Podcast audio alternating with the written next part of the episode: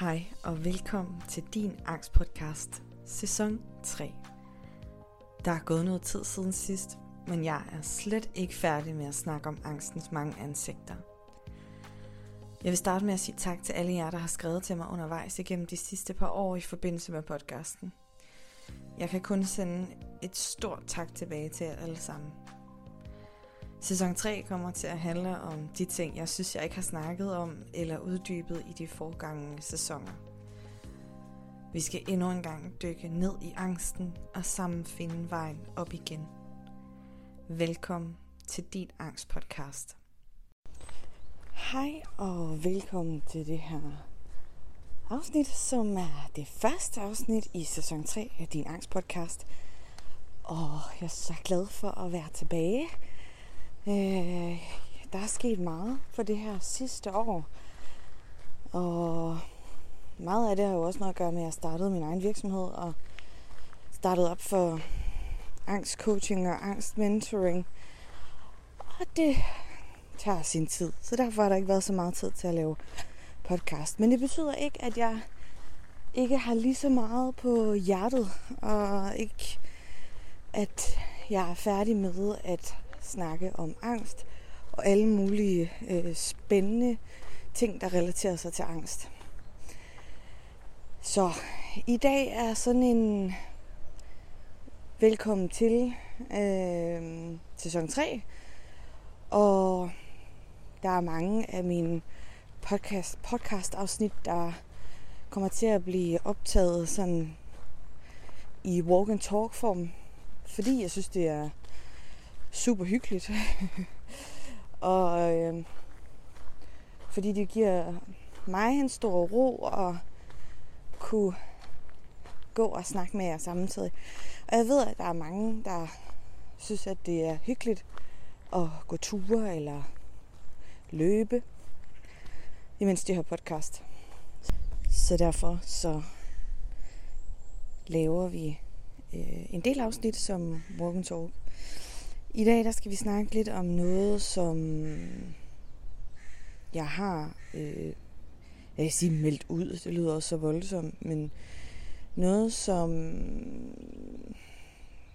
ja, jeg har meldt ud, men som jeg ikke har snakket sådan helt vildt meget om, fordi at øh, ja, nok i frygt for at blive dømt, tror jeg. Men for cirka et halvt år siden, der, øh, der blev jeg diagnostiseret med ADHD.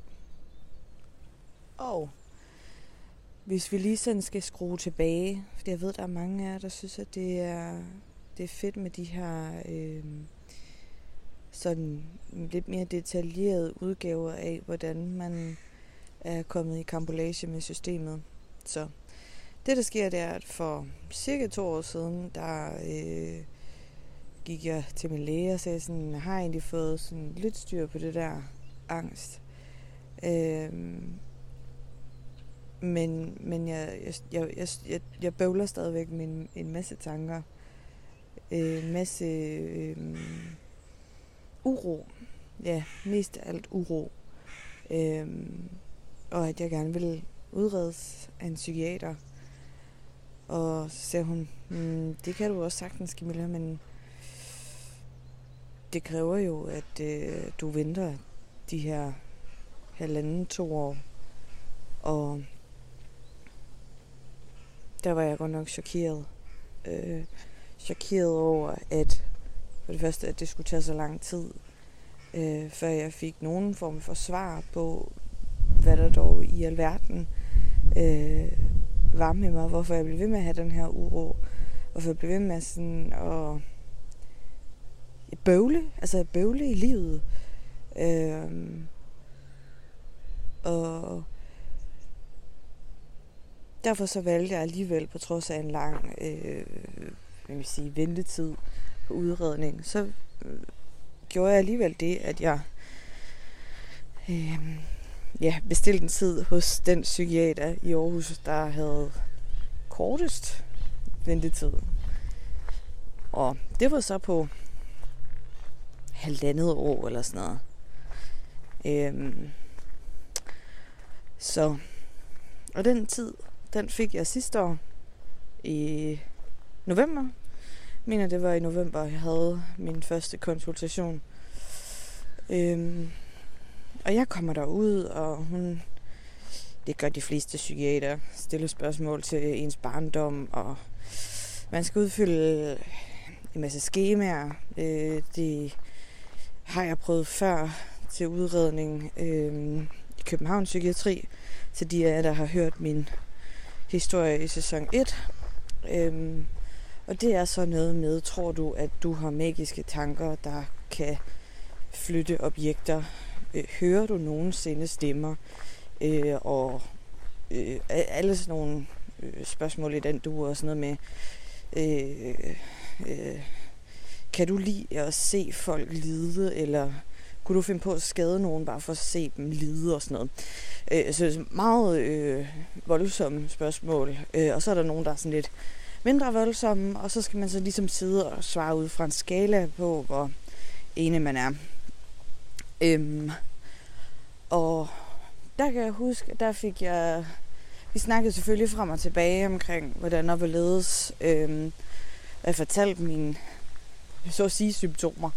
Øh, og fortalte om de her, de her meget... Øh, ja, så sådan, i bund og grund er det jo tankemylder. Altså det er et spørgsmål om, at mine tanker kører hurtigt, og at jeg har svært ved at gribe fat i nogle af dem. Og sådan har jeg haft det hele mit liv. Øh, plus at jeg som sådan også har virkelig, været, altså virkelig svært ved at fastholde øh, øh, en tankestrøm. Fordi at jeg er meget hurtigere videre, og så er det, føles det også oftest som om, at jeg vil sige, har flere tankespor i gang. Altså, øh, jeg kan blive forvirret over, øh, hvad for en tanke jeg skal tænke færdig. Og det lyder måske underligt. Øh, ja, og så har jeg altid haft svært ved at følelsesregulere. Øh, Øh, jeg har altid haft meget svært ved, hvad jeg føler.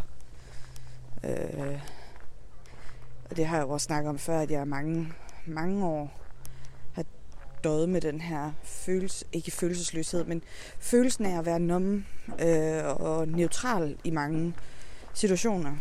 Øh, og så samtidig overhovedet ikke være det. og så samtidig bare føle vildt meget, når jeg så føler. Øh, og det kan godt være ret svært at forklare til folk, der ikke forstår det på samme måde, som hvis man snakker med nogen, der ikke har oplevet at have angst, og så skulle prøve at forklare det, så er det meget, meget svært for folk at forstå. Øhm, nå, men i hvert fald så øh, sidder vi og snakker. Jeg havde også min far med inden til den her udredning, øh, og det foregik over flere omgange, øh, hvor vi blandt andet snakkede om, hvordan min fødsel havde været, og min barndom, og ja, generelt set sådan de her udviklingspunkter, der er i vores liv. Altså, øh, fordi at det i nogle tilfælde kan give en indikator på, hvorvidt man har ADHD eller ej. Øh, og hvad kan man sige, det er jo sådan, at efterhånden så er der jo flere og flere kvinder, der bliver udredt og diagnostiseret for øh, eller med ADHD. Og det er simpelthen et spørgsmål om, at jamen, den, øh, de diagnosekriterier, der har været førhen, det har været, øh, det har både præget rigtig meget af, hvordan man så ADHD i drengebørn. At det handlede meget om den her øh, eksternaliseret hyperaktivitet. Øhm, og altså man siger, ADHD står jo for Attention Deficit Hyperactive Disorder. Og H i ADHD betyder jo hyperaktivitet. Og derfor så, så er der mange piger, kvinder, der er gået under radaren. Øh, fordi at du også godt... Altså, i, i, vi opererer ikke rigtig med det her ADD i diagnosebogen øh, længere. Men, men altså, man skal se ADHD som et spektrum. Altså, hvor du har ADD, altså ADHD uden hyperaktivitet i den ene ende af spektret, og så har du ADHD øh, i den anden ende, hvor du ligesom har, er meget hyperaktiv. Øh, og det, det tror jeg, der er begyndt at komme en større større forståelse for, at jamen for det første kan du godt have, altså det er jo en opmærksomhedsforstyrrelse. Altså du, har sv- du, du kan ikke, øh, hvad kan man sige, du, du har svært ved at styre din opmærksomhed. Øh, eller kan ikke styre din opmærksomhed. Og, og du, det kan du stadigvæk godt have. Du kan også godt stadigvæk have en forstyrrelse af opmærksomheden, uden at være hyperaktiv. Og du kan også godt have en opmærksomhedsforstyrrelse med hyperaktivitet, øh, uden at den er eksternaliseret. Og det er det, der er hos mange kvinder. Særligt, øh, hvad kan man sige, altså det er også det, der er øh, med mig. Og det er, at øh, jamen, min hyperaktivitet, den er internaliseret. Det vil sige, at øh, jeg er hyperaktiv i, min, i mit indre, altså i mine tanker, og nogle gange også i mine følelser. Øh, og kan godt meget hurtigt gå fra den ene til den anden følelse. Øh, og det kan der være mange årsager til. Øh, det kan både være genetisk bestemt, og min mor hun er ikke diagnostiseret, men jeg er ret sikker på, at hun også har noget opmærksomhedsforstyrrelse. Øhm, så kan det være betinget af en fødsel, altså, en, altså komplikationer ved fødslen.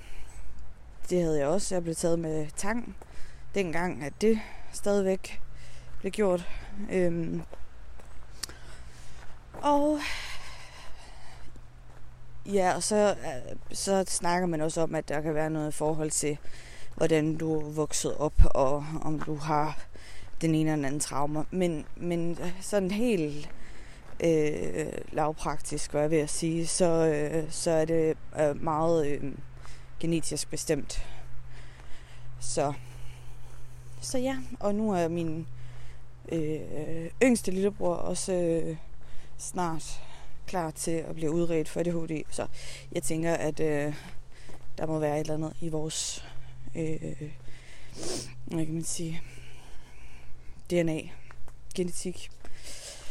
Øhm, så jeg, øh, jeg øh, blev kørt igennem en masse øh, af de her test, og hun fandt ikke noget odiøst. Øh, altså, øh, de af jer, der har prøvet at blive udredt, de ved nok, hvad jeg snakker om. Øh, det er meget omfattende med de her skemaer ofte, men beklager, jeg skal lige over en vej. Men de er ret så øh, ja, omfattende oftest, og så er de jo bare øh, skide generelle øh, og øh, knap så nuanceret, hvilket måske også er meget normalt et eller andet sted, fordi man skal vel, altså, hvis man gerne vil sættes i en kasse, så bliver man også nødt til at svare i kasser et eller andet sted. Så det er fair square. Øhm, I hvert fald så kommer vi igennem mange af de her skemaer, og hun kan se på det her, øh, altså fordi når man skal svare på ADHD-symptomer, så svarer man fra barndommen, og så svarer man ligesom, hvordan kommer det til udtryk i voksenlivet. Og jeg havde ikke super mange sådan udtalte symptomer i barndommen. Øh, ud fra det her schema, skal det lige siges. Til gengæld bongede jeg ud på alt i, øh, i voksenlivet. Og det er det, der er begyndt at komme mere og mere af øh, sådan i forskning. Man begynder at se mere og mere, at piger og kvinder, fordi den her, det her schema, jeg skulle besvare, det er jo lavet ud fra de symptomer, der, der viser sig hos drengebørn. Øhm, og så igen hos voksne. Og øh, det var meget sådan noget med, at man skulle jo virkelig øh, for det første ikke koncentreret sig, man skulle nærmest kravle på væggene, og man skulle øh, glemme sine ting og smide med, altså have, smid, have smidt sine ting ud over det hele, og bare ikke kunne se, hvor det var hen nærmest for at, øh, for at det var udtalt i barndommen.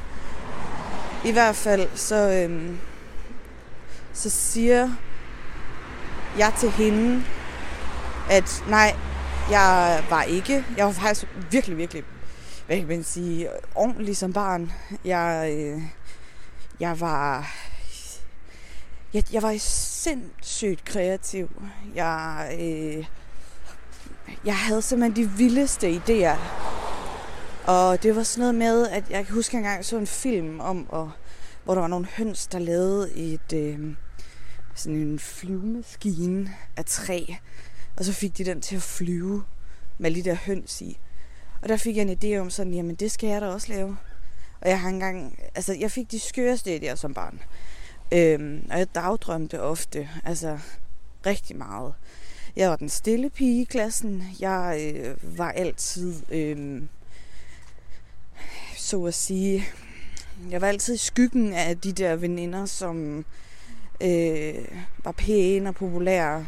Havde særligt to veninder i folkeskolen, øh, som jeg var lidt i skyggen af, men fordi jeg var den stille pige. Og jeg har altid haft sådan en... Jeg har altid haft virkelig svært ved det der med sådan relationer. Øh, men mindre jeg først fik folk ind, så har jeg også virkelig, virkelig svært ved at, øh, at se, at folk ikke skal være der øh, længere. Og, og det har fulgt mig gennem hele mit liv, også i kærlighedsrelationer, at, at det er meget, meget svært for mig at give, give slip, øh, hvilket gør, at jeg... Øh, ja, det bliver meget følelsesmæssigt svært. Og sådan er det også med veninder, øh, at hvis ikke de er helt inde, så har jeg skidesvært ved at holde fast i dem. Altså, det har jeg bare. Og det, der er jo ikke noget øh, ondt i det fra min side, for det er et spørgsmål om, at altså, jeg gider godt at have veninder. Jeg kan godt lide de fleste mennesker. Det er et spørgsmål om, at det bliver simpelthen uoverskueligt for mig. Altså, det bliver ikke uoverskueligt for mig at have relationen. Det bliver uoverskueligt for mig at skulle ses med folk. Det bliver uoverskueligt for mig at skulle transportere mig hen til øh, et nyt sted. Det bliver uoverskueligt at skulle svare på beskeder.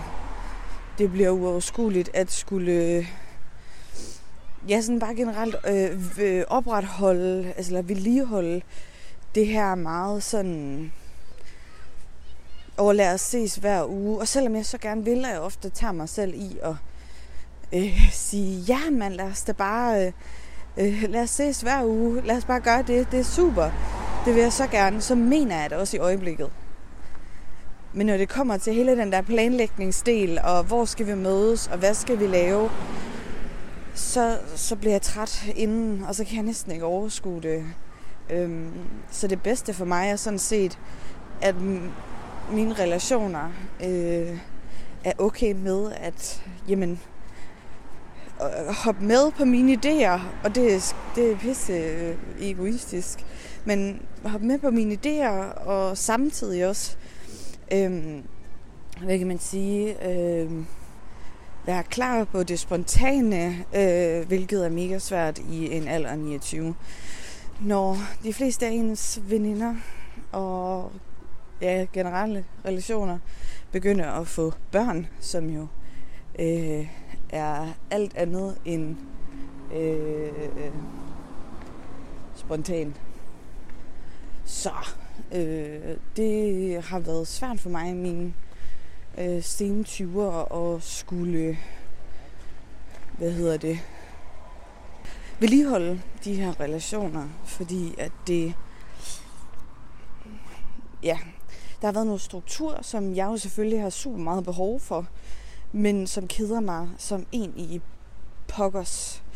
Øhm, så, så det er også et paradoks at jeg, sådan, jamen, jeg kan faktisk godt lide det her med, at der er en struktur på øh, min aftaler, og der er sådan en, Nå, men her der mødes vi der, vi går. Men ofte så keder det også min hjerne vildt meget. Så jeg har både brug for struktur, men jeg har også brug for at øh, sådan øh, søge noget nyt og noget kreativt. Og, øh, det er bare sådan, det er vildt kontrastfyldt, eller sådan paradoxalt, at man ikke har mulighed for at bare sådan være okay med at sætte sig ned og drikke en kop kaffe med en veninde. Men i mit hoved, der er det bare sådan, ja, det kan jeg slet ikke slappe af i. Eller være tilfreds i. Altså sådan, det er som om, at jeg får, får helt gøjs af at skulle sidde og bare drikke kaffe. Nu drikker jeg altså heller ikke kaffe længere, fordi at for hjertebanken og vibrerer, hele kroppen vibrerer stort set. Men, øhm, men det her med et eller andet sted og, og sætte sig ned og drikke kaffe, det, det er ikke noget, jeg længere kan i hvert fald. Øh, og det er faktisk aldrig noget, jeg synes har været vildt sjovt. Der er vildt mange, der synes, det er så fedt. Altså, bare sætte sig på en café og altså, drikke kaffe eller spise noget mad eller et eller andet sådan. Men jeg kommer så hurtigt til at kede mig. Det samme er det også med at gå i biografen. Altså, øh, og det er noget af det, som jeg har kunne se på, til, altså tilbage på her, efter jeg er blevet voksen, det er, at hold kæft, der er mange tilfælde, hvor jeg bare... Altså for eksempel, når jeg skulle se fjernsyn, så så jeg ikke bare fjernsyn. Jeg så fjernsyn, jeg havde min computer tændt, hvor jeg sad og lavede noget, og jeg øh, sad og skrev sms'er, eller kiggede på min telefon. Øhm, så jeg var hele tiden og konstant stimuleret øh, på den måde.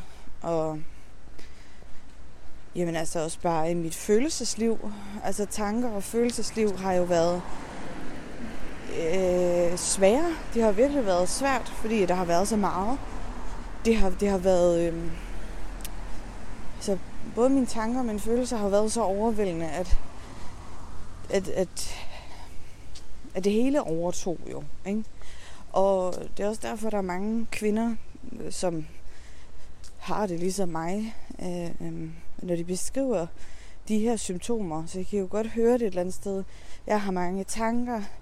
Jeg, øh, jeg er ofte overvældet, eller stresset, eller øh, øh, jeg får hjertebanken, og altså, så kan man jo godt forstå, hvorfor der er så mange, der bliver diagnostiseret med angst af kvinder, der har der i virkeligheden har ADHD. Og det er et spørgsmål om, at kvinder med ADHD, øh, der skjuler det sig ofte bag en anden øh, lidelse, som jeg vil sige, kommer den i forkøbet, såsom angst, depression eller stress. Og det er et spørgsmål om, at, at det er simpelthen så overvældende at være i følelser og tanker, fordi der er så mange. Der er så mange. Øhm, og det skifter hele tiden. Og, og så på den måde, så er det også svært at vide, jamen sådan... Det er også derfor, at mange med ADHD har svært ved terapi, og øh, det her med at øh, implementere nogle øvelser øh, fra terapien i det virkelige liv. Og det er simpelthen et spørgsmål om, at jamen, det er, ikke, det er ikke fordi, de ikke vil. Det er slet ikke noget med det at gøre. De glemmer det. Eller så er det ikke spændende nok. Og hvis ikke det er spændende nok, så tager det ikke, så tager det ikke deres opmærksomhed. Og man skal huske, at når man har ADHD, så er der jo... Så det, der er allermest interessant, det er også det, der tager din opmærksomhed. Og det er det, der gør det så mega svært at få... Øh, Ja, blandt andet sådan, noget, sådan nogle meget, meget øh, helt naturlige menneskelige ting. Lad os bare sige det sådan. Altså sådan noget som personlig hygiejne. Det der med at gå i bad. Wow, en kamp. Det er ikke fordi, at, at vi ikke får det gjort. Man ikke får det gjort. Det er bare virkelig noget, man skal sætte sig op til at få gjort. Øh, det samme også med at børste tænder. Øh, sådan noget som, for mig der er det primært sådan noget som at tage make op af, taget vitaminpiller, få spist, der er et problem. Ikke fordi jeg ikke får det gjort, men hvis ikke jeg har et meget, meget fast ritual omkring det, og igen, der kan man også sige sådan, så kan det måske godt virke lidt tvangspræget, men det er fordi, i bund og grund, hvis der er noget, vi skal have ændret, så har vi brug for, at der er en struktur, og så har vi brug for at vide også, at det ikke er alle tanker eller alle følelser, der kommer med et budskab. Og det er derfor, jeg har haft så god effekt af, min, af det meste kognitive. Øh, og stadigvæk står fuldt ud øh, bi. Øh, men, men det var derfor, at jeg stadigvæk havde den her sådan, når man, det er ikke fordi, jeg kobler mig på nogle bestemte ting, eller graver i bestemte ting. Det er et spørgsmål om, at der er simpelthen så mange, mange tanker, mange, mange følelser.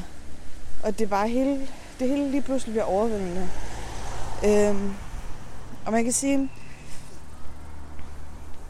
så forstår jeg virkelig godt, at jeg har haft det svært. Fordi det har jo bare overrumlet mig fra den ene ende til den anden. Øhm, og når du har ADHD, så har du ikke det der filter, som andre mennesker har, og kan finde ud af at sortere i, hvad der er vigtigt og hvad der ikke er vigtigt. Det, enten så bliver alting lige så ikke vigtigt, eller lige så vigtigt. Altså sådan noget som at betale skat kan være føles lige så vigtigt at få gjort som at øh, købe min energidrik, eller købe eller og, ja, børste tænder, eller altså sådan, at den der vurdering af, hvad der er vigtigst at få gjort. Altså enten så vil man gerne have gjort det hele i dag, eller også så har man ikke overskuddet, og så er man bare helt færdig.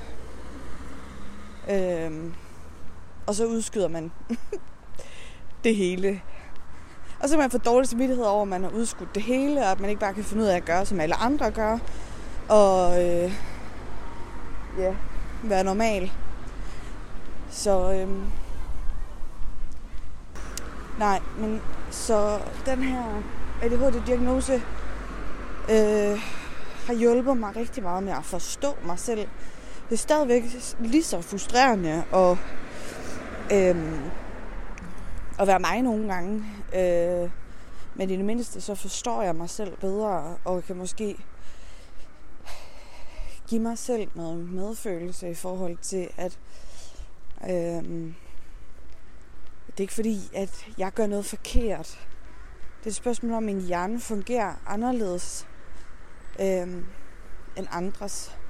Jeg har brugt det, det sidste halve år på at for det første gå til den her øh, med den her psykiater, der er der sådan en sygeplejerske koblet på, så man kan få nogle øh, man kan få noget psykoedukation hos og, og det handler egentlig om at forstå ADHD'en og hvordan kommer det til udtryk hos mig og den der slags ting. Og det hjalp egentlig ret så fint, så det brugte jeg nogle gange på at ligesom sætte mig ind i sammen med hende.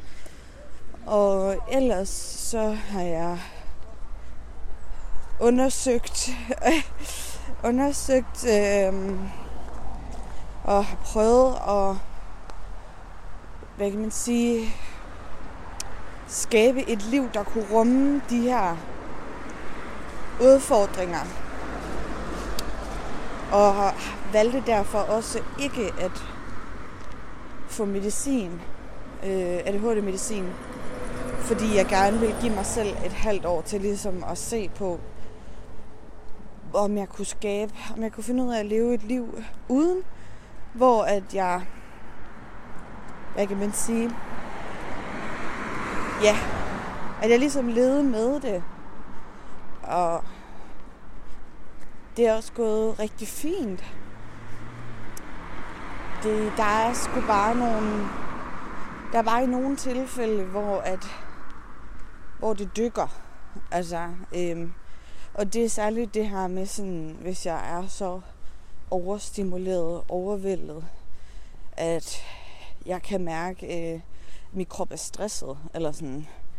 Og jeg har jo nogle hammer gode redskaber til at kunne altså, håndtere det. Så det er ikke fordi, det varer vildt lang tid. Det er bare et spørgsmål om, lidt ligesom hvis du har fået diabetes. Altså, så kan du heller ikke rigtig leve uden en insulinsprøjte. Øhm, og vil heller aldrig ikke give dig selv de bedste forudsætninger for at leve dit liv. Så jeg går lidt i overvejelse om at, at starte på noget ADHD-medicin. Øhm, Ja, så, så det er lidt i mine overvejelser. Men, men det øh, virkede på sin plads at starte sæson 3 med et eller andet sted at fortælle, at ja, men altså, jeg er blevet diagnostiseret med ADHD, og at øh, angsten har været et symptom, der har luret øh, og har ja, været et symptom på ADHD. Og det er det hos mange kvinder. Fordi vi har det med at internalisere alle vores indtryk og følelser. Og ikke være så gode til at sige det højt. Og vi er skide gode til at maskere, hvordan vi har det. Super gode til at lade som om, at vi fungerer ligesom alle andre. Jeg har altid vidst, at jeg ikke fungerede ligesom alle andre. Altså, altid. Og det er så lidt underligt at sige, men jeg har altid fungeret anderledes. Og jeg har altid tænkt sådan, hvornår finder de ud af, at jeg ikke er ligesom dem? Hvornår finder de ud af, at jeg ikke kan lige så meget, som, som de synes, jeg kan? Hvornår finder de ud af, at jeg i virkeligheden er, øh, er i stykker? Og den er sgu svær at vokse op med. Øhm, så jeg har altid vidst, at jeg har set verden anderledes end andre. Og har egentlig bare ventet på, at det ligesom skulle ja, enten krakelere for mig, eller at folk skulle finde ud af det. Øh, og finde ud af, at jeg spillede skuespil. Men man kan sige, på mange måder har jeg jo også spillet skuespil. Og på mange måder så krakelerede det også for mig, da jeg fik angst. Så jeg havde brug for, at den der angst, og ikke for at sige, at jeg vil vælge det i dag, men det var, det gjorde 100% at den der maskering krakelerede. Jeg lige pludselig blev nødt til at slippe den maskering. Øh, og leve på en anden måde, simpelthen. Og ja, så det er bare, hvis du sidder derude og kan genkende noget som helst. For det første er min historie Øh, sæson 3 kommer til at handle rigtig meget om mig, der tager nogle emner op i forhold til angst. Og i dag var det så angst af ADHD. Øhm, hvis du kan genkende noget af min historie, nogle af mine tanker i dag, øh, min forklaring i dag, så vil jeg bare sige til dig at få bestilt den tid. For det første hos lægen, så du kan henvises til en psykiater. Nummer to, få bestilt tid til en psykiater, selvom at der er to års ventetid. For jeg kan huske, min læge sagde til mig, jamen, du kan lige så godt få den bestilt, fordi jo, jo længere tid du venter på at gå og måske at finde en anden løsning på at blive udredt, eller øh, finde en anden løsning på at omgå det her, jamen, jo længere tid går der, for du faktisk får en, en tid. Så du kan lige så godt bestille en tid i dag. Sørg for at komme på en afbudsliste, hvor end du bor henne. Jeg ved, i de store byer, der er der længere ventetid end andre steder. Så det kan være, at du skal søge uden for, for byerne. Jeg ved, at uanset nærmest, hvor vi er henne i landet, så er der mange års ventetid. Men det er et skud værd at, at dække sig ind hos nogle forskellige. Øhm, det kan også være, at du kan få en henvisning igennem din sundhedsforsikring, og at de måske har en vej for dig. Hvis det er meget, meget akut, så er det jo selvfølgelig øh, psykiatrien. Din lokale psykiatri. Men øhm, ja, og hvis der er nogen, der sidder med spørgsmål til angst eller ADHD, så er I selvfølgelig meget velkommen til at skrive på din angstpodcast gmail.com eller hvis I skulle have ris eller ros til podcasten, må I meget gerne også skrive det derinde. Og ellers så må I meget gerne give et like, hvor end I hører med fra, og øh, ja, og ellers så kan I følge med inde på Instagram. Det er bare mit navn, I skal søge på derinde. Og ja, ellers så glæder mig rigtig meget til at kickstarte den her sæson. Øh, og snakke mere og mere. Og igen vil jeg også bare huske at sige tusind tak, fordi I lytter med. Tusind tak for alle de fantastiske hjertevarme beskeder, jeg stadigvæk modtager på nogle gange daglig, i hvert fald ugentlig basis. Så tusind tak for alle, der rækker ud. Det, øh, det gør mit hjerte evigt, evigt glad. Så vi snakkes ved i den næste episode.